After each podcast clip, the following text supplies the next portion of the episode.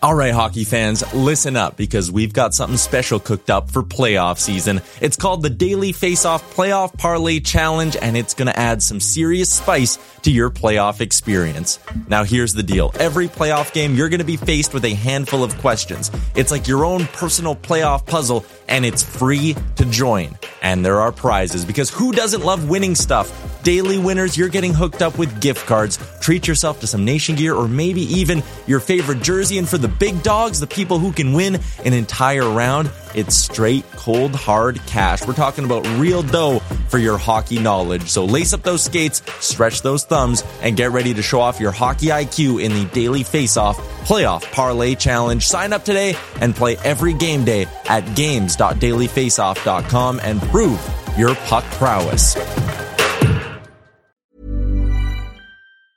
Hey, it's Danny Pellegrino from Everything Iconic. Ready to upgrade your style game without blowing your budget? Check out Quince. They've got all the good stuff shirts and polos, activewear, and fine leather goods, all at 50 to 80% less than other high end brands. And the best part? They're all about safe, ethical, and responsible manufacturing. Get that luxury vibe without the luxury price tag. Hit up quince.com slash upgrade for free shipping and 365 day returns on your next order. That's quince.com slash upgrade. Hey there, it's Michelle Norris. I'm host of a podcast called Your Mama's Kitchen. When I travel, I'm usually looking for a way to find a taste of home when I'm not at home. And one of the things I love to do when I am at home is entertain. And Airbnb allows me to do that. When I was in California recently, I rented a house that had a great kitchen. And when we were sitting around the table, we're all thinking, we're in someone else's house. Someone could be in all of our homes as well. If you have a home, but you're not always at home, you have an Airbnb. Your home might be worth more than you think. Find out how much at airbnb.com/slash host. Good afternoon, and thank you for tuning in to the Jason Gregor Show here on Sports 1440. Connor Halley with you here. Wednesday edition of the show, Game Day. The Oilers in action tonight, taking on the Seattle Kraken down at Rogers Place. Puck drop just after 6.30. We'll talk about that and a whole lot more on the show today, coming to you live from the E-Well studio. Proudly sponsored by your local electrical distributor. Stay tuned for an electrifying show that'll light up your day. Like I said, I am Connor Halley. Gregor on his way right now, uh, just at a, a local ceremony where he's being honored, so he couldn't exactly duck out and just leave. So he uh, let me know he's going to ask that I run the show for a little bit here. Declan Kruger alongside with me, and we will guide you through the first segment or two. Of course, the Jason Gregor Show, as always, brought to you by PlayAlberta.ca, Alberta's only legal gambling website if you're going to gamble, use your game sense, and uh, maybe you can have some fun tonight as the Oilers taking on the Seattle Kraken once again, victorious over them on Saturday night. It was a 4-1 game. They'll look to do the same tonight, and uh, something tells me McDavid and Draisaitl won't get shut out once again like they were on Saturday. So maybe there are some uh, bets you might want to make. Of course, you can always text us at the text line one eight three three four zero one fourteen forty. Corey says, Hi, just wondering if this is the 1440 Sports Show number. Yes, Corey, it is. You got us. You are in. Uh, the rig saying, Was Gregor being honored at the Hair Club for Men? No, no, no. Philanthropy. Gregor does a lot of this community. He's being honored for it. Uh, of course, we've got the Help Your Neighbor going on right now, and Month of Giving will be starting in no time. So lots going on. Gregor properly being honored today. But like I said, he will be here quickly. He will be here for sure. Of course, you can always send us emails into the Jiffy Lube inbox. For now, that'll be Connor at sports1440.ca if you want to uh, send those in as well. Uh, coming up on this show today, there's a lot going on. Of course, it is Who Is It Wednesday. And uh, I, I, could give you some hints, but I'm going to let Gregor do it. He'll be in shortly uh, from 3 to 4, as we always do on Wednesday. We have former, current athletes uh, coming in for a long form interview. They stick around for the entire hour, and it's always a real good time. So uh, we'll get to that at 3 o'clock. Before that, though, we'll be joined by Tyler Yaremchuk of Oilers Nation as well as Daily Face-Off. Uh, get you ready for tonight's Kraken Oilers game. He was in Seattle for the Oilers game on Saturday. They had a pretty interesting weekend with the nation vacation, checking out a Seahawks game. I think they went to Aqua on Sunday night as well. Uh, we'll be joined by Kraken TV analyst and former NHLer JT Brown. He'll give us the Kraken side of things. At four o'clock, we'll hear from Mike Rupp of the NHL Network and a former NHLer. Uh, always good times with a Rupper. Then at 420, we're going to be joined by A&W, or AEW, not A&W, AEW superstar Nick Wayne. Uh, talk about what it's like to uh, get into professional wrestling and the road that you go down in that in that career. Because I mean, that's something that's su- super interesting. Obviously, we've had Bret Hart on this show, superstar. His story was very cool. Uh, Nick Wayne's going to be great as well. And then at five o'clock, we'll be joined by Mark Spector to do all we can to get you ready for the game tonight. Starting to get a lot of texts coming in here. One eight three three four zero one fourteen forty. Oh, Aaron, looks like you want to give the boys a, a hard time. Probably low tide and Declan.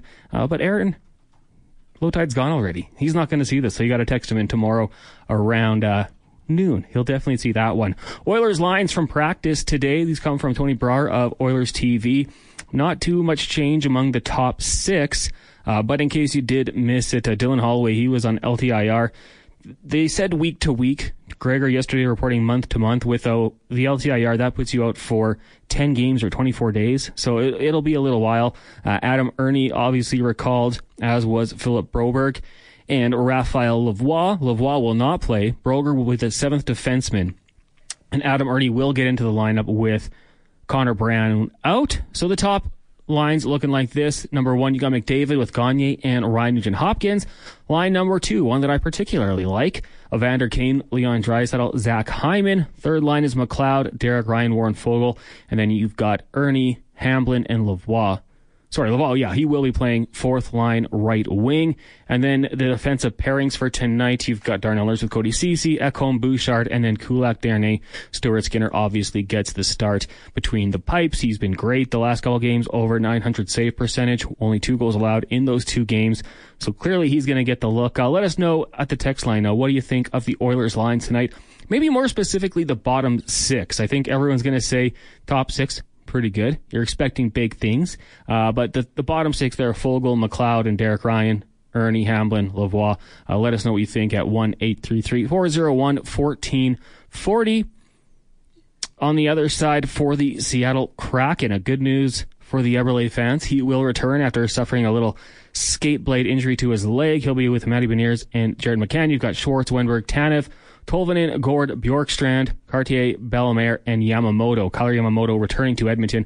He'll be on the fourth line defensively. Larsson Dunn, Oleksiak, Borgen, and Dumoulin Schultz. So, uh, as we knew last time, a couple of former Oilers returning to Edmonton now, uh, taking on their former team. Uh, that one will get going at 6.30, so uh, a long ways to go before that one. As we always like to let you know, if you are looking for some pregame coverage, you can always turn into Oilers Nation's YouTube channel, Pregaming with Borzy, an hour before every game. Uh, we are going to go inside the room in a minute here, but uh, very quickly, if you are watching on the YouTube stream, you might see that I have a little bit of a mustache going here. And since Gregor uh, handed over the reins to me and allowed me to go for it, I want to say if you want to make a donation to my Movember fundraiser, let us know at the checks line. Let us know in the chat on YouTube, Facebook, wherever you're watching from. I can easily send you the link and take your donation because uh, we're a month in. The stash is looking a little bit creepy. And if we can raise some money for men's health, it's a great cause. Absolutely would love to do that today. So if you want to donate, please give me a link, 1-833-401-1440. Bones texting in, does low tide ever stay long enough to hear the Gregor show opening? Well, I've got low tide's producer, Declan, behind me, and he he's out of here pretty quick. He's given the uh, thumbs up. Yeah, he's he's usually gone pretty quick. He's a busy man. He's a busy man. He gets out of here very quickly, uh, especially on game days. He's got to get home, probably write three or four articles before he actually uh, sits down and enjoys the game. So no, he he's got lots of things going on as one does when you're a person like Alan Mitchell. All right, now let, us do. it. Let's go in the room. Uh, Oilers head coach Chris Knoblauch speaking to the media today in the room, presented by NextGenTransportation.com. Congrats to Devo on making the national bobsleigh team. Good luck at the World Cup events and Olympic qualifier. Very cool. Very cool. They Gregor kind of knocks on those guys, you know, for the the lower body strength. But Devo, he bucks that trend. Uh, you got to be very strong in that lower body to compete in the bobsleigh, and uh, very very cool news for him. Like I said, though, let's hear from Oilers head coach Chris Knoblauch. Just wonder preparation wise, obviously maybe a bit easier because they just saw this team. So how much do you, you dig back into that game and and sort of game plan through that?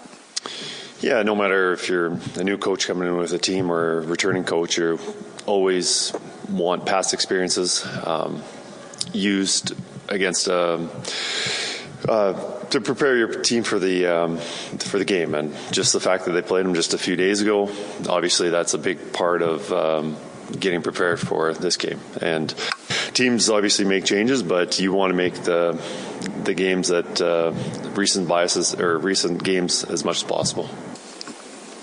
Um, hey, Chris. Uh, Dylan Holloway's had such bad stretch of luck since he's, you know, from from the wrist injury on. Um, just can you give us an update and how long is is long term for? Um, yeah, no, it's unfortunate, and uh, it sounded like he was starting to build a pretty solid game. Um, obviously, he had a really strong one in Seattle. I was very impressed with how he was playing in my my game, and uh, unfortunately, crashed in the boards, injured, and um, lower body, and he's week to week. excuse me, week to week. Um, now you have three three new players coming up. I imagine this is kind of similar to the American Hockey League. We got guys coming in and out all the time. And how do you kind of incorporate the three new guys and to just meet them today, type thing? Yeah, no, I did um, just meet them today, and there is a lot of fluctuation with the lineup. In the American League, it's often you are. Um, you might be losing your lower end guys that are going to the East Coast, but a lot of times it's your top guys who are going to the NHL, which you're changing your special teams so much. And here it's just not so much. But um, yeah, no, Adam will be going in tonight. He will be playing left wing, and um, Broberg will be um, as a, as an extra. So uh, obviously having the seven def- seven defensemen as we head out on the road trip will be good for us. And just the last one for me. Um, your predecessor was a big eleven and seven fan. I just wondering where you how you about that. So, excuse me. He's a big eleven and seven fan. He like played eleven forward, seven. Yeah. I just wanted to thought your thoughts on that. Um, yeah, it's difficult. Um, uh, having 11 7, 11 forwards um, it's nice when you've got some guys that take up a lot of ice time. Um, Draisaitl, McDavid, double shifting those guys. Um, you know, Tampa Bay did that quite a bit. Seven defensemen. I know the defense coaches often don't like it because it takes away the flow of the um, of their game. Um, it's nice having the defensemen playing with their partners and having that stability of that. And when you have seven, it just changes that up. Now, there's benefits on how you split that up with special teams. If you've got guys who are really good at penalty kill, or um, maybe you've got a group of six that you're very solid with, and you need another penalty kill defenseman. I don't know. It all depends on the um, situation, and more importantly, what your D group look like. Chris, you're uh, the assistant coach for Dave Hakstol in Philadelphia. Can you look back to that and what it was like? Um, I've got a lot of respect for Dave. Uh, I think he's an outstanding coach. Um, I think he's got a calm demeanor behind the bench, but he's very passionate and um, very knowledgeable at the game. And I think he connects well with his players. And my time there, I think I learned a lot from him. And a lot of the way I coach is a lot of what I saw from him my two years that I got to work with him. Um, yeah, no, so I have a lot of respect for him. And, um, you know, feel nice to beat him tonight, but um, and um, I do know that. Um, you know, I assume his mom will be coming at the game, and I know she will be cheering for me because she is a die-hard Oilers fan. So I know I've got that. Um, what did you know about Dave before you got the job? I mean, you I didn't. I didn't junior. know Dave at all. I didn't know Dave at all. I um, uh, previously met Ron Hextall. I think Ron had introduced or recommended me to Dave, and I had an interview with him, and um, yeah, it worked out well. It worked out really well for me uh, to get that opportunity. Um, you said you learned something from Dave. What did you learn? just uh, the preparation of day to day, what it takes to be an NHL coach, of the managing of the, the staff, the players, the schedule, um, you know, what type of practices to have, uh, how much players can, um, what kind of information they need for that meeting, or when's too much and when's too little. So just those nuances of the day to day business. Good. Thank you. Chris, just wanted to uh, clarify uh, the, the, lineup. You said that um, so Lavoie and Erne would be in, and Broberg and, and, Brown are out. Is that correct? Yes. No, Brown's not quite ready. Uh, we hope when we hit up the road that he will be in, but uh, unfortunately tonight. Um, just he, he's not playing. Yeah, and Skinner will will go for you again. The Skinner will be our starter. All right. Um, what would Chris Knoblauch, the coach, uh, have thought about Chris Knoblauch, the player? um, I don't know, not good enough. Is that how White um, smart, defensive minded, um, just slow, doesn't get around the ice very well. I don't know. So, is that kind of why you got into coaching? It just, yeah. I if I could have played longer, I would have. I, I loved the game. I loved playing, and um, obviously I was could have stayed in Europe and played it for a little bit, but it was um, start to move on, and yeah, that's how I got into coaching. Uh, when when I ask people about you, they, they say that you you uh, try to earn players' respect and not demand it. Why is that important to you, and how do you go about doing that? I, I just treat them like people. I treat them like the way I want to be uh, treated. Um, I just feel that you you're open, you're honest with them. Um, it's so easy, as I, I know, parenting or coaching, it's so easy to point out negatives. Um, you want a correction, you point that out, that's a negative, and but um, so easy it's for to it's so easy to point out all the positives that they're doing, and I try and go out of my way to encourage them to be doing things the right way, and the best way is uh, that positive reinforcement. So you know, it's and then when I do need to correct something and I need to, need to address something, I want them to know that no, it is fair. He does recognize the things that I do well, so he's not just picking on me. He must have a valid point. Let's yeah, I'll try and work on that. So it's it, sounds like an easy philosophy. It's not that easy, but that's kind of the way I, I approach it. Thanks. And just one more. I just you know wonder sometimes or a lot of times when a coach comes in mid-season, it's you know team is it's way later in the year. You're looking toward next year. Obviously, that's not the case here. So I wonder how you're trying to approach that, and if there's one or two things you're really trying to key in on to turn this around as quickly as possible. I, there's no magical uh, switch. It's nothing that's oh, we need to do this. Um, I don't know. It's just the mindset of just getting better each day. And you know, we are approached. Um, first couple days was defensive zone coverage, um, a little bit of our line rush against. Obviously, we wanted to become better defensively, giving up more or fewer chances. Um, but we want to get better on our uh, our face-off assignments. Uh, maybe we're trying to create some scoring chances off the offensive zone face-offs. Uh, always creating chances off the rush. Um, you know, all those things we want to get better. Um, certainly not happy with anything, and even when we're, you know, if we were fortunate enough to be on a 10-game winning streak, we're always looking to get better something. So right now it's we I mentioned those things that we're working on. Now we're going to be moving on, maybe some more offensive principles. Well, there you go, head coach Chris Knoblauch. It's in the room brought to you by Next Gen Transportation. I'm Jason Gregor. Thanks to the uh, con man for uh, starting the show today. I appreciate it. Uh, big shout out to uh, it's a National Philanthropy Day, and it was their 25th uh, uh, annual celebration for for lots of different people who help out uh, various different charities. I can tell you, a pretty inspiring room uh, to be in today with with people who are just doing some amazing things, uh, helping others. Um, you know, lots of people that are connected to this show in in various ways. Uh, sponsors and people. Big shout out to uh, to Dale at Booster Juice and Trent and everybody at um, James H Brown and you know lots of other places. It's uh, it was really inspiring just listening to the stories of of you know what people are doing, the unique ideas that they're doing to to help others um, in all different parts of the community. And so it's uh, it's really good timing because uh, we are just what uh, over two weeks away from uh, month of giving. which is uh, which is coming up. And uh, you know, Corey dropped off. Um, you know, to kind of get things started, he was working out of town. He was going out of town. He had emailed us and said, "Hey guys, I got this set of uh, very unique. It's a Connor McDavid. I got a picture. I'll put it up. But uh, as we get to, to, to month of giving, but it's uh, it's a t- it's two uh, like bar stools that they're made out of those wood casket barrels." and then the t- the centerpiece has the the logo of the Oilers, and then the tabletop itself has a, a picture of Connor McDavid.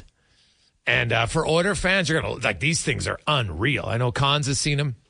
Uh, we got we got him covered right now, so we don't want anything bad to happen to him at all. No one cares putting a drink on it or anything like that. So, uh, but that that looks awesome. So um, for for guys, you know what? You're looking in your in your fan cave. This would be an ideal thing. You got a cabin maybe outdoors, maybe in the garage. It's phenomenal. So, uh, month of giving starts in uh, just over two weeks' time on Friday, December first. And uh, big shout out to Elise and everyone at the uh, the Christmas Bureau who uh, who nominated me today. It was very humbling and a real cool room to be in. So it was awesome. We'll take a quick break. Uh, we'll come back. We'll get lots more on the uh, Edmonton Oilers. We talked about it yesterday. You know, Raphael Lavoie was basically they saved about forty five hundred dollars in cap space for that uh, one day, him going down and then coming back up. Broberg is here. Also, Adam Erne. Erne's going to play tonight because uh, they're obviously give Connor Brown three extra days until he's ready. I would expect you'll see Connor Brown on Saturday against the Tampa Bay Lightning. And uh, the Oilers looking to get on a three game winning streak. We'll see if it happens. We'll discuss it next in the Gregor Show, presented by PlayAlberta.ca. Welcome back. It's game day on Sports 1440. How are you, Jason Gregor? Alongside Connor Halley, the uh, Edmonton Oilers, of course, getting set to take on the Seattle Kraken for the second time in three games. Had a 4 1 win in Seattle. I'll say first period, based on the history this season, first period is very important. The uh, Oilers, it's their best period. They are tied for the third most goals in the league in the first period. But then they get crushed in the second and third. And Seattle's pretty much the same way. So if uh, if the Oilers can have a good start, maybe we could see them basically uh, repeat what happened against the Islanders and the Seattle Kraken, where they did not give up very much. That's obviously the key for the Oilers. When you're not chasing the game, when you're not playing from behind, you don't have to take unnecessary risks. And well, although sometimes we've seen even when the Oilers had a two goal lead, they took unnecessary risks. I think that's uh, the main message now for this team, which will lead to some not so riveting games. Let's be honest; those last two wins were good, but I don't know if they, like they were top of the line excitement. But uh, right now, I think Oiler fans are like, whatever. I don't care if it's exciting. I just want to see the team win. And uh, the Oilers do have a chance, though, tonight to start climbing their way out of the basement in the Western Conference. Of course, San Jose is behind them. A win tonight would put them ahead of both Nashville and Chicago, move two points back of Seattle with two games in hand. And slowly, it's going to be a long haul for them to get even in playoff contention. So uh, we'll see, because currently they're uh, what eight uh, eight points out right now behind St. Louis for that final wild card spot. It is uh, it's less than ideal to say the least, less than ideal for the uh, for the Edmonton Oilers. Let's get now uh, in the community brought to you by United Cycle. Fourth generation, family owned and operated business in the heart of Old Strathcona for all your sporting and cycling needs. And they've supported hockey and the community for over 95 years. United Sport and Cycle. As we uh, welcome in to the program our weekly uh, Wednesday guest, uh, Tyler Yaremchuk from uh, Oilers Nation. And uh, Ty, the uh, you know, it's only one game. I'm not even going to ask what differences there are in the coach. I do think there's some philosophical differences. He's talked about consistency. I don't think we'll see the lines juggling as much. Although wait till they lose, maybe that'll change things. Um, also, if, if you just heard his response, like I don't think we're going to see a lot of 11 and 7 either.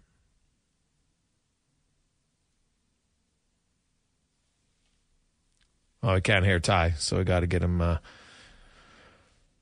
try to get him uh, fixed up there in a second. So we'll uh, we'll re uh, we'll retune there so we can uh, we can get that queued up. But I could see him, I couldn't hear him. So um, cons, you have the board set up. Rookie over there, jeez. There's a yellow button he's probably missing. That's what I'm guessing. We'll see what happens, but uh, they'll test it out first over there. Uh, meanwhile, you can always text us 833 401 1440 in our Jiffy Lube inbox. Got a lot of text uh, flying in. Hey guys, this is just me? There's a lot of people that would wish the Oilers kept losing just to fire Holland from Dan. Well, I don't know, Dan. I, I always try to remind people that social media is not a fair representation of society. Okay, that it's a small portion. That's what it is, right? So you have a few people who uh, who complain. That doesn't mean everybody's complaining. Ten percent of people have Twitter. Ten.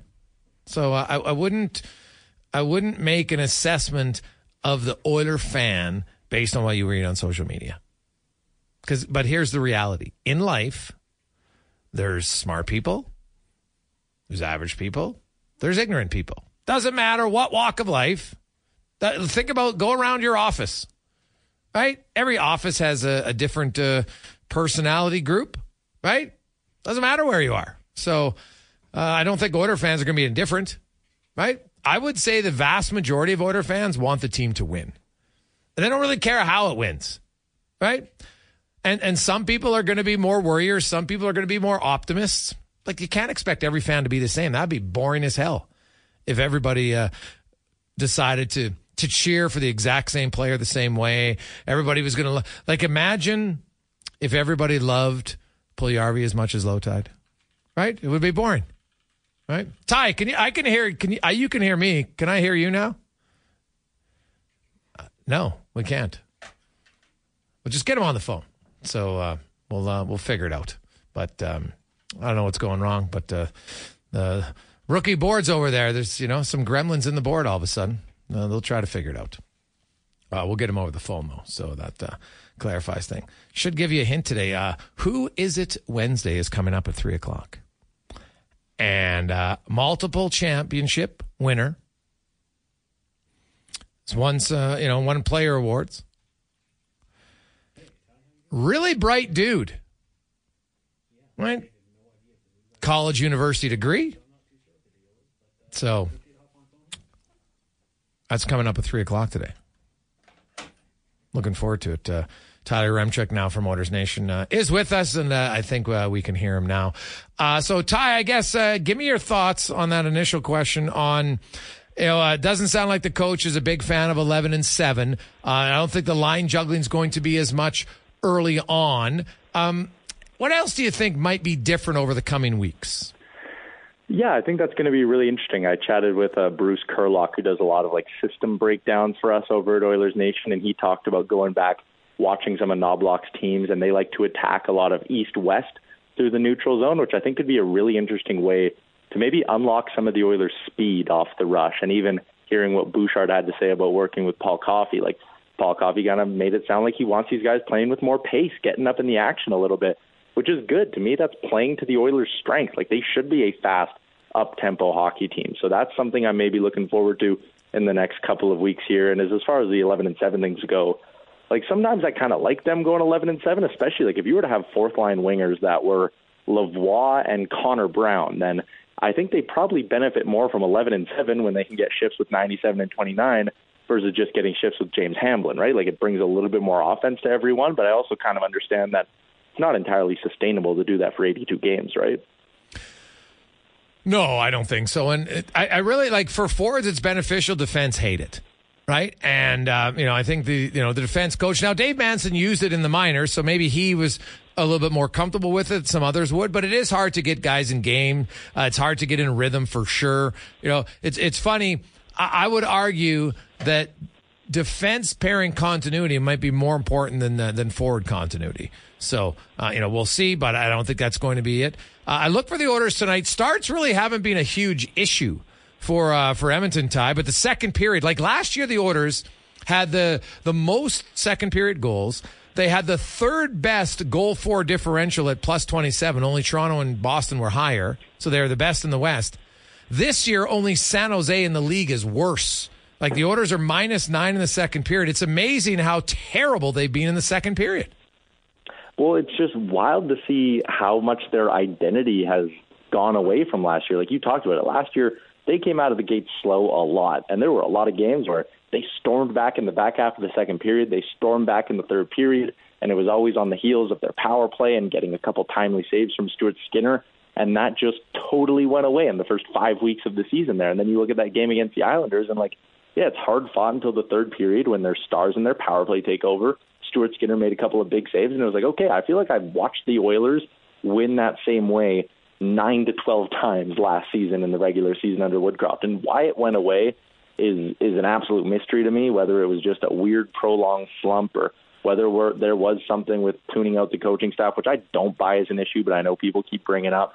Um, the fact that they just totally lost that sort of identity for five weeks just blows my mind. But the fact it seemed to come back in that first game under Knoblauch is it's encouraging. Yeah, well, the other thing for Knoblauch, just watching practice, um, the the analogy for anybody out there because it's easy to figure out between the dots in the middle of the ice. Like if you're going from one end of the ice to the other, and you just think of the dots where you have the face offs, right? All the way, that's a straight line all the way up and down the ice. If you're in between the dots, a lot of people like to call it the highway. That's where you can go fast. That's where you want to be if you're on offense. Meanwhile, the defense wants to put you in the ditch outside the dots. And there was lots of drills in the neutral zone where they were really focused on eliminating plays through the middle of the ice. And I know it doesn't mean it's like a snap of your finger, but that's something to watch for tonight, I think, is how Knoblauch really wants them to try to take away the middle of the ice. People, you know, every coach is going to have different things they emphasize. That seems to be one of his. Yeah, and I think with a couple of D men on the blue line, like Mattias Ekholm hasn't looked as fast as he was last year, and he wasn't that fast last year. Cody Ceci can struggle with it at times, so if they can keep people to the outside more, I think that's good. It's also going to lead to less scoring chances, or it should, in, in theory, lead to less chances from high danger areas, right? If you can keep teams out of the middle of the ice. So, again, small changes that maybe we won't see or we didn't see against the Islanders. Maybe we still won't even see it tonight, but hopefully over the course of two to three weeks, this team just keeps getting a little bit better and a little bit cleaner. And that's something I know you've been big on, Greg, is like, just stop giving up the the brain fart gift goals, right? And if you keep teams to the outside, that's probably a big step in, in doing that. Yeah. Oh, well, and slow them down through the neutral zone, right? Because that's yeah. that's where they were getting absolutely uh, uh, shredded. Now I know it, it, doesn't it doesn't impact the Oilers right now as far as wins and losses, but I think it does impact them as far as what's going to happen. But when you see the three games in the American League for Jack Campbell, do you think there's any way he salvages this season? Or do the Edmonton Oilers just look and say, okay, you know what? we might be looking for another goalie, uh, somebody who's on a you know a million dollar or less type of deal, and uh, that's going to be our tandem with Stuart Skinner and Jack Campbell's just going to you know sit in the minors, and then they'll have to buy him out in the summer. Yeah, I think that the latter there is the likely one. Like I had a little bit of hope that he could go down, play well for four or five weeks, and then pop back up and be a serviceable backup for the Oilers. Um, but after watching these three games, like he just appears to be so broken as an athlete. And we know Jack Campbell is very hard on himself mentally, dating back to last year. He often came out and faced the media and wore the brunt of it. And going back to his time in Toronto, we heard about the mental issues that he kind of faced at different times. So, on a personal level, you feel for Jack Campbell that this isn't going right. But I think it's at the point where if you're the Oilers, you also don't want to stunt Olivier Rodrigue's development by just playing Jack Campbell 10 out of 11 games for the next, whatever, two months in the American League. Like, it might be time to just sit there and go, you know what, it's not going to work. We're going to have to move on in the summer. And then the question becomes, do you buy him out? And I know I looked into the buyout. It's you know not the worst, most painful buyout ever, but still, you hate signing up for six years of dead money on the books, or you know that cap it extending for six years.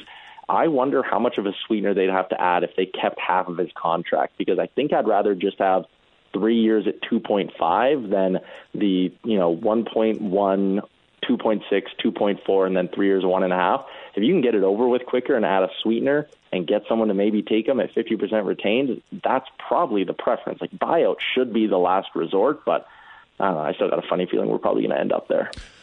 Well, it would be awful considering uh, Neal's buyout still now only one year left, and you throw in, uh, and even though it's not very much, it's still hey, 1.5 mil is a lot of money. That's a that's a really good depth forward on your team and then potentially the bonus overages of, of Connor Brown. Like we're, it would be awful. Let, us call a spade a spade here. Um, you know, Ken Holland or his whoever uh, precedes him or whoever takes over. The, I, I think they'll have to do everything in their power. If Cal Petersen can get traded, now I know they had to retain two mil on Provorov, so maybe it's impossible to do. But man, you're going to have to find some way to be a magician and, and, and do it, or maybe Jack Campbell magically finds an injury right, and spends a few years Yeah. on LTIR because th- it, you don't win. You can't compete when you have all basically dead cap space. Too much of it. I just don't see how it's possible. Yeah, um, and a scenario that I was reminded of today, just again because I had people when I was doing my show at noon talking about you know how they felt bad for him from the mental side, like how tough his mental health be right must be right now. Remember last year when Spencer Knight went into the player assistance program, and it wasn't substance related, like that was a mental health thing for him. I believe he was struggling with his OCD at the time, but maybe that's something Campbell looks into this year. If the Oilers go, hey, look, we think this season is lost and we want you to get right and be in a good spot mentally, maybe you can. I, I see it, and again, I just don't know, but like, is there an option for them to LTIR him with a mental health injury?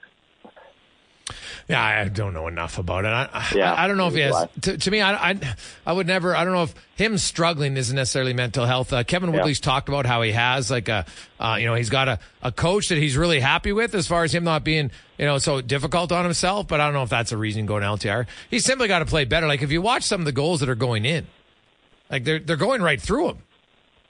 Yeah. Yeah, like it, he's not even competitive. Like again, if it was backdoor tap-ins or you know Yes. scrambly American League hockey that was resulting in odd man rushes, then yeah, you'd sit there and look at the numbers and go, okay, throw him out. He's stopping all the pucks he's supposed to. But like Bakersfield probably should have won that or been way closer in that hockey game last night.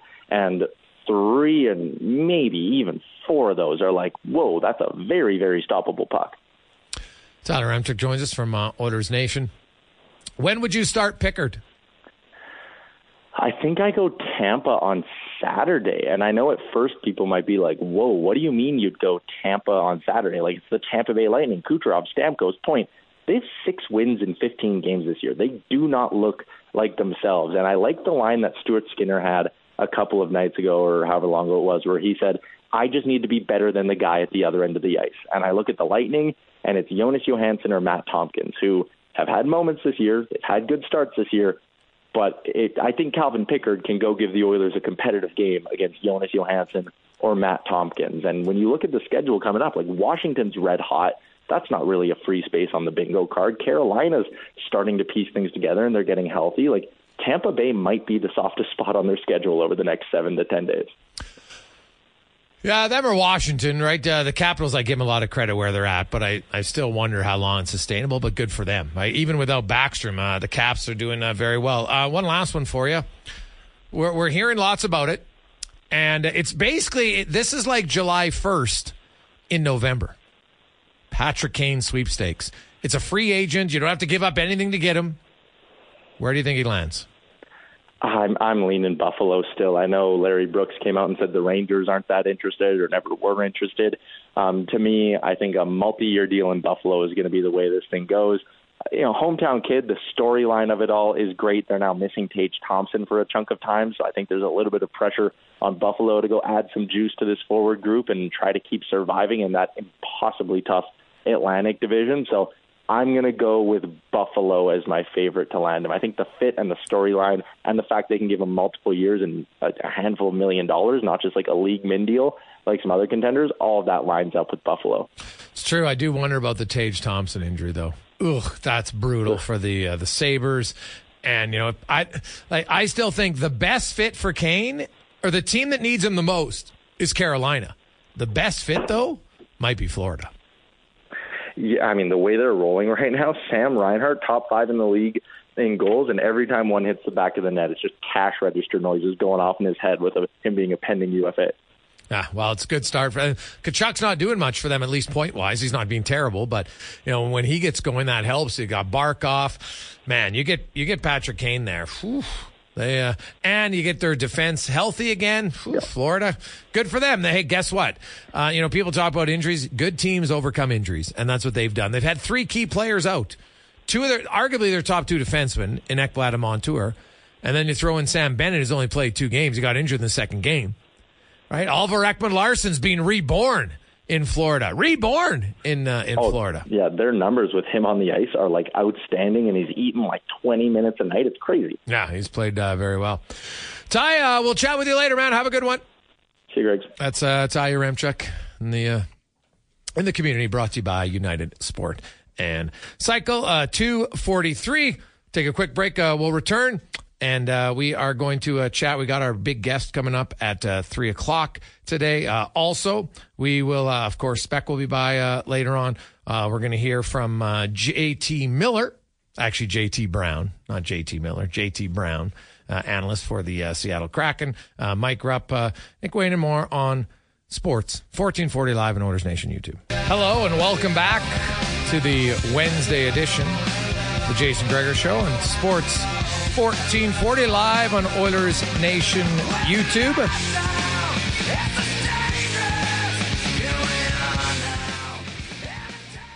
Gregor Show, as always, brought to you by PlayAlberta.ca. The uh, Oilers hosting the Seattle Kraken tonight as uh, we get to the uh, oil report brought to you by Volvo Com. Uh, now until the end of the month, you can get unbelievable savings $7,500 off retail price on S60s, XC90s, any 2023 vehicle right now at VolvoCarsEdmonton.com. Stop in this weekend, take a test drive. You won't be disappointed. And uh, we are joined now by a former NHLer. He's an analyst for the Kraken, uh, JT Brown. Joins us, uh, JT. Welcome back to the show. Uh, appreciate your time. The uh, the Kraken, uh, similar like the Oilers, uh, you know, both hundred point teams last year, uh, both not off to the starts uh, that they would like.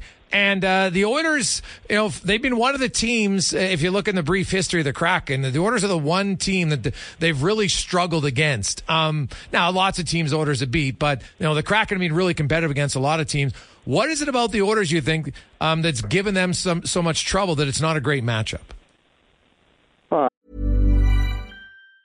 Planning for your next trip? Elevate your travel style with Quince. Quince has all the jet setting essentials you'll want for your next getaway, like European linen, premium luggage options, buttery soft Italian leather bags, and so much more. And it's all priced at 50 to 80% less than similar brands. Plus, Quince only works with factories that use safe and ethical manufacturing practices. Pack your bags with high-quality essentials you'll be wearing for vacations to come with Quince. Go to quince.com slash trip for free shipping and 365-day returns. I'm Sandra, and I'm just the professional your small business was looking for. But you didn't hire me because you didn't use LinkedIn Jobs. LinkedIn has professionals you can't find anywhere else, including those who aren't actively looking for a new job but might be open to the perfect role, like me. In a given month, over 70% of LinkedIn users don't visit other leading job sites. So if you're not looking on LinkedIn, you'll miss out on great candidates like Sandra. Start hiring professionals like a professional. Post your free job on linkedin.com/people today. Hey there, it's Michelle Norris. I'm host of a podcast called Your Mama's Kitchen. When I travel, I'm usually looking for a way to find a taste of home when I'm not at home. And one of the things I love to do when I am at home is entertain. And Airbnb allows me to do that. When I was in California recently, I rented a house that had a great kitchen. And when we were sitting around the table, we're all thinking, we're in someone else's house. Someone could be in all of our homes as well. If you have a home, but you're not always at home, you have an Airbnb. Your home might be worth more than you think. Find out how much at airbnb.com/slash host. Uh, well, thanks again for, for having me on. But that is a, a good question, right? Uh, I mean, you think look the records overall. I think it's what's Edmonton six and two against the the Kraken so far. So, yeah. you know, they just have that number, and I think you you look at the top production from. Uh, McDavid and Draisaitl in those games, you know, against uh, Seattle. I mean, they have quite a few points so far um, against them. So uh, when it comes down to it, you know, those guys are, are coming up clutch against Seattle, and you know, Seattle does match up well against other teams mm-hmm. pretty well that are good. Like Colorado is a team that Seattle yes played really well against. You go back even into the playoffs and, and into last year and, and starting this year too. Um, you know, it's just one of those things, whether that's a mental side or a mental break. But uh, you know, you just look at the skill level of you know those two guys, those forwards up top that I just uh, mentioned, and you know they can burn you at any time. Yeah, and that's and Colorado's a perfect example because MacKinnon and Rantanen are pretty skilled. Yet, you know, Seattle has success against yeah. them. And they got a good one-two punch, right? Yeah, they got that Makar kid on the back end. He's not bad either. And uh, you know, it is weird sometimes. And you played for a long time. There's just something about certain teams that, and I wonder if it maybe gets in your head after a while. And you, you know, you tell yourself all the right things, and then suddenly you find yourself down one or two nothing, and you're just like, oh God, here we go again. Correct. Yeah, you can say the right things, but uh, you know, subconsciously uh, it's obviously in the back of the mind. I think you obviously have to know when those guys are on the ice too, and all of a sudden one or two goes into the back of the net pretty quickly. Especially if you look at uh, you know the last game, they end up being down four in the first period. It's uh, very hard to come back from something like that, right? Yeah, and it's funny because they beat Colorado the other day, four to three. But you know, overall, you know their starts. What do you feel has been the difference this year, or what's lacking, or what's different this year so far than how they played and performed last year? Yeah, well, outside the the last game against Edmonton, their their first periods have actually been their better periods yep. overall. Um, you know, they usually have, they've been getting out to a better start than that, but the problem has been arising usually going into the second, going into the third period, and not necessarily playing that same game that got you the lead, or or even you know you could be tied, you could be even down, but playing well, um, kind of just not coming out with that same. So trying to put together a full full 60 minutes and even though I say it, I, I hate that because at the end of the day, you can't have a full 60 minute. The other team is going to have their their chances and have their uh, you know, domination to a part, be in your zone. So, as much as you can of a 60 minute game, you know, continue to have that effort, but just trying to find ways to, you know, eliminate another team's momentum when they do pick it up. And right now, that just hasn't been the case. It's been good first periods and kind of looking into those second and thirds, and you know, it kind of falls away from them. It's funny because the Edmonton Oilers are in the exact same boat. The Oilers' first period's good, and their second and third periods, I mean, terrible. Like last year, they're this they're the highest scoring team in the second period, had the third best goal four goal against differential, and this year they're dead last. I guess I shouldn't say dead last. San Jose's worse, but uh, you know, San Jose is worse in pretty much every category. Um, how how would you evaluate? Because last year Seattle won all these games, had 100 points, they didn't even have a 900 save percentage from their goaltending. How would you evaluate the goaltending this year? I think the goaltending's been good. I don't think that that's the uh, the issue, you know, or or the problem. I think if you look at uh, some of the goals that are scored, you're you're asking your goaltenders to make some some really big saves, uh, especially early on. You know, it was more of uh, the puck just wasn't finding the back of the net for the Kraken. Obviously, getting uh, some good looks, but you look at last year, it just seemed like everything was going in. You look at their shooting percentage.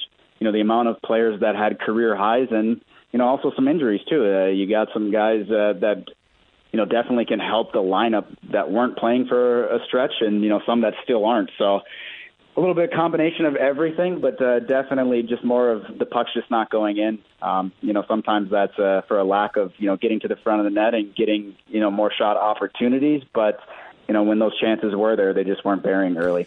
Yeah, last year Seattle was the best team five on five goals for most in the NHL and you know it was combined up and down the lineup, and I, and I think that can become infectious.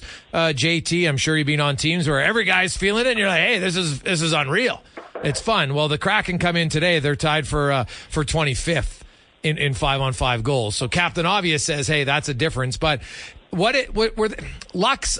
I think two would, would be downplaying the skill it takes to score, but what do you not see in five on five in the offensive zone that was there last year? Yeah, so I think it's more of the, the, the second chance opportunities. Um, you know, just getting in on the forecheck. Uh, that's one of the things, or the common theme when you, know, you talk to players on other teams when they play Seattle. It, it's a tough game. It's it's not fun. They're very relentless, and obviously they're still a tough team to play. But uh, it's getting those second looks and those opportunities, forcing those turnovers. They were very good at you know using the forecheck to create those uh, turnovers and opportunities that you know, then put them in the position to score five on five. But just right now, just maybe it's a half step behind or, you know, dumping the puck, but everybody's already standing at the blue line, so you're not able to get in and get that traction and just kind of wear teams down in that sense. Where again, you got times where McDavid and, and Draisaitl will be on the ice and. You know, it's a it's a long shift for the defending team because they just keep moving around and around, and eventually the puck would go in the back of the net. And you know, Seattle did that more by a committee and getting line changes at the right time and you know just continuing to wear down on teams that way in the offensive zone. JT Brown joins us, analyst for the Seattle Kraken. Of course, they're in town tonight to take on the Edmonton Oilers. Uh, early start, six forty-two puck drop tonight. The uh, the Kraken overall, I guess, do you have an update on on Eberle? Uh, obviously, it was pretty unfortunate uh, situation. Uh, sounds like it could have been worse, and thankfully it wasn't. But is he a week? Is he two weeks? Any idea how before he returns? Uh, he should be. It looks like he's in tonight. Okay. Uh, just based on uh, the, the lineup and uh, Hakstol talking afterwards, and and Eberle as well. Everybody's you know, obviously excited to have him back in the lineup and what he can bring, uh, not only with his leadership, but you know, just on ice play. And it's a good opportunity for the Kraken to kind of get closer to being a, a you know healthy as well as a full team, uh, having Brandon Tanev come back last game as well. Well, hey, the the greatest pitcher taker in the NHL. Um, that's always good to have him back on, on your line. But he's also he's an energy yeah. guy, right? Like he's an energy guy. He, you know, Turbo, I think is a nickname that his teammates call him. Like the guy plays yep. high intensity. Uh, if you look at Seattle tonight, is is it too like they got to score first? Is, is that really the way to win based on how they played in the second and third period? Like how important do you think the start is? And when they do start well, what are they doing early in games to get ahead of teams? Well, I never want to say that you know if you you get scored on first, it's over. But I think you definitely want to keep it within one. If you do get scored on first, not allow you know that snowball to get going and be down two or more early. So I think you know having that start, you can't control whether or not uh, you score first, but uh, you know I definitely think that uh, you know trying to keep it within one is is reasonable, and then just continue to build your game because sometimes it does take you know, whether it's a full period or into the second where you fully build your game into what you, you want each night. So I would definitely it'd be better if they scored first, but uh, I wouldn't count it over. Um, and you know what they're doing right away is they're playing north. Um, you know it's an easy way to say, but a lot of times they get themselves into trouble too when you start going back, you start looking for a better play, and that's where turnovers start to happen. And you know when you have an explosive team that has offense power like uh, Edmonton does, that can definitely backfire for you. So when they're just playing north, getting into their forecheck and creating turnovers that way versus trying to make you know the individual type plays, um, you know, that can be problem problematic. So for me, it's always just how do you start that game? Do you get in? Do you get on the forecheck? Are you giving a hit? Are you taking a hit? And you know, that's just how they played all last year, and in, in some of their better games this year as well. It's just been a you know a road mentality and just kind of wearing teams down that way. Opinion on this? Where would you come out on? The NHL's talking about you know, kind of eliminating over and back, right? That, uh, you, you, know, you take the puck in the offensive zone. You can't then revert back across center just to waste time and regroup. Uh, would you like that as, a, as an analyst and, and, former player? Do you think it would benefit it, or is there some negative that we're not seeing if they start uh, banning that from the game in, in three on three? Um, I mean, I don't know. For me, the the question is, uh, I mean, I I don't really like three on three okay. that much, to be honest with you, but I don't like the shootout that much either. So um, you know, for me, I'd say the back and forth. Are they going to stop the putt, like stop the play as soon as uh, they go over? Like, and then does that you start from a face-off again? So it just seems weird. It might uh, delay the game more, uh, take away some of the flow if you if you do that stop, or if you have to stop the game every time somebody goes back like that. So I don't know what's the perfect answer because definitely teams have figured out, you know, how to play and to possess the puck and kind of just wait till the other team's tired and wait for that opportunity. And sometimes, you know, that can not be as exciting as you want. Obviously, the three on three when it's going up and down the ice, scoring chance after scoring chance after scoring chance. The fans love it. Obviously, the players are engaged in that. So I'm not sure what the the perfect answer is or what the perfect result is for uh, overtime, but uh, I don't know if stopping the play or not allowing him to go backwards is is the right one either. And uh, D pairings, JT, which one with McDavid and Draisaitl on separate lines tonight? Uh, is is Larsson against McDavid? What do you think would be the D pairs ideally that Seattle would want? Yeah, I think you definitely would try to to get Larsson out there as much as you possibly can. Uh, but you know, I'd also look at uh, Jamie Oleksiak and Will Borgen have done a good job uh, so far this year. Been very good defensively and been playing you know tough minutes as well. You know, going against some of the top guys and you know trying to be really physical with them, right, and try to you know make it hard every step of the way. And I think everybody here knows how good of a defenseman uh, Larsson can be, though, too. So with them not with them splitting up, it definitely makes it a little bit bigger uh, of a challenge. You know, trying to you can't just put one uh, set out and hope there's both guys, but uh, I would say it'd be a combination of you know the Larsson and Dunn and uh, Oleksiak and Borgen as well. JT, man, I really appreciate your time. Uh, we'll see you at the rink. Thanks for this. All right, sounds good. Later. There you go. That's uh, JT Brown, analyst for the uh, Seattle Kraken. Uh, Oilers, hey, they've had their way with the Kraken. It's funny because Seattle plays really well against Colorado. And look at the top talent that Colorado has MacKinnon, Rantanen, Makar. It's pretty good. But they play it, they've played very well against Colorado, including beating them in the playoffs. Yet uh, the, when the Oilers them, the Oilers are just you know it's kind of like Spank City a little bit for Edmonton. Like they, the Oilers have spanked them in uh, in their six wins handily, scoring at least four goals in every one of them. So we'll see if that continues tonight for the Edmonton Oilers. Uh, when we return, who is it Wednesday? You'll find out next after Connor Halley. Sports 1440 update brought to you by BIE Engineering, specializing in all your residential, commercial, and industrial structural engineering needs. It's B-I-E-E-N-G dot com.